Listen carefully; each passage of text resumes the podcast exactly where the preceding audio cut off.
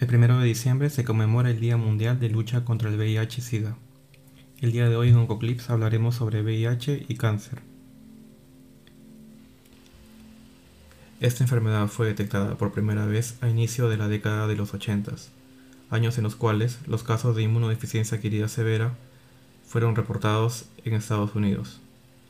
Primero entre varones homosexuales y posteriormente entre varones y mujeres, incluyendo niños, y personas con el diagnóstico de hemofilia, ya que ellas requerían múltiples transfusiones durante su enfermedad.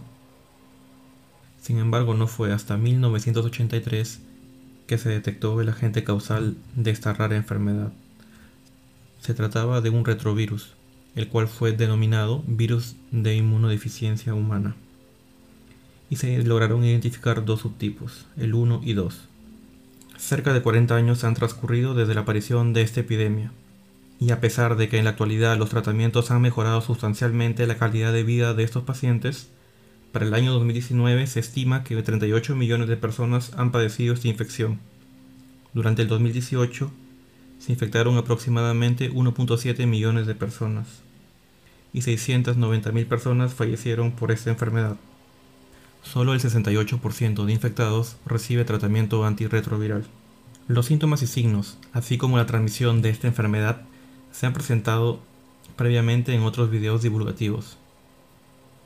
El día de hoy nos centraremos en cómo y qué neoplasias están asociadas con la infección por el VIH.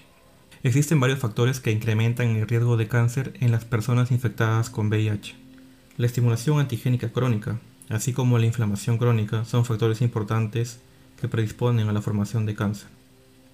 También la disregulación de citoquinas, incluso con la infección controlada, son un factor de riesgo. Además, estos pacientes tienen una mayor susceptibilidad de infecciones por otro tipo de virus oncogénicos, como el virus de papiloma humano, el herpes virus relacionado al sarcoma de Kaposi y el virus de la hepatitis B, que a su vez son de transmisión sexual.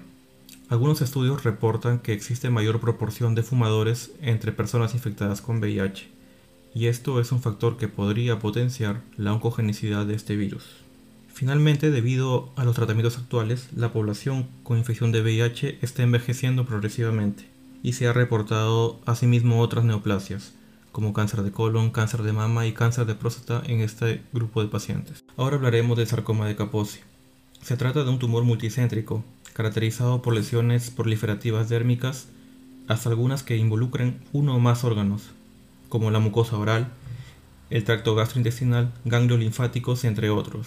El desarrollo de este sarcoma está inversamente relacionado con el conteo del linfocito CD4 y su incidencia ha disminuido en los últimos años.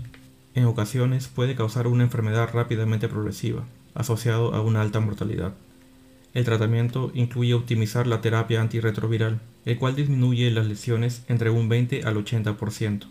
Por otra parte, las terapias locales tienen un rol limitado, y por ejemplo la cirugía se limita al diagnóstico y tratamiento de lesiones en lugares anatómicos complejos. En enfermedad progresiva, se podría usar la terapia sistémica, consistente en quimioterapia. Otras neoplasias asociadas al VIH son los linfomas, por ejemplo el linfoma de Burkitt, el linfoma primario del sistema nervioso central el linfoma de Hodgkin. Algunos de estos linfomas están asociados a la infección concomitante por el virus Epstein-Barr. La sintomatología de estas enfermedades es diversa y puede incluir síntomas inespecíficos como fiebre, pérdida de peso, adenopatías, hasta trastornos hematológicos y del estado de conciencia, inclusive la infiltración de otros órganos sólidos. El tratamiento de estas neoplasias consiste en tratamiento sistémico y en algunos casos del empleo de radioterapia.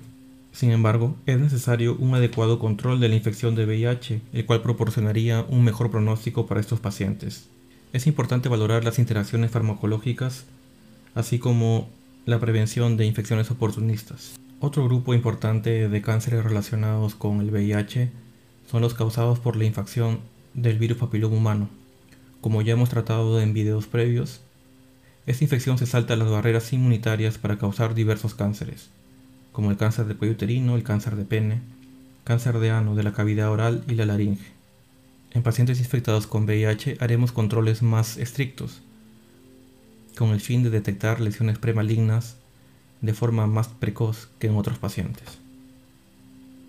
Hemos revisado las neoplasias asociadas a la infección por VIH. Como vemos, la mayoría son causadas por virus oncogénicos.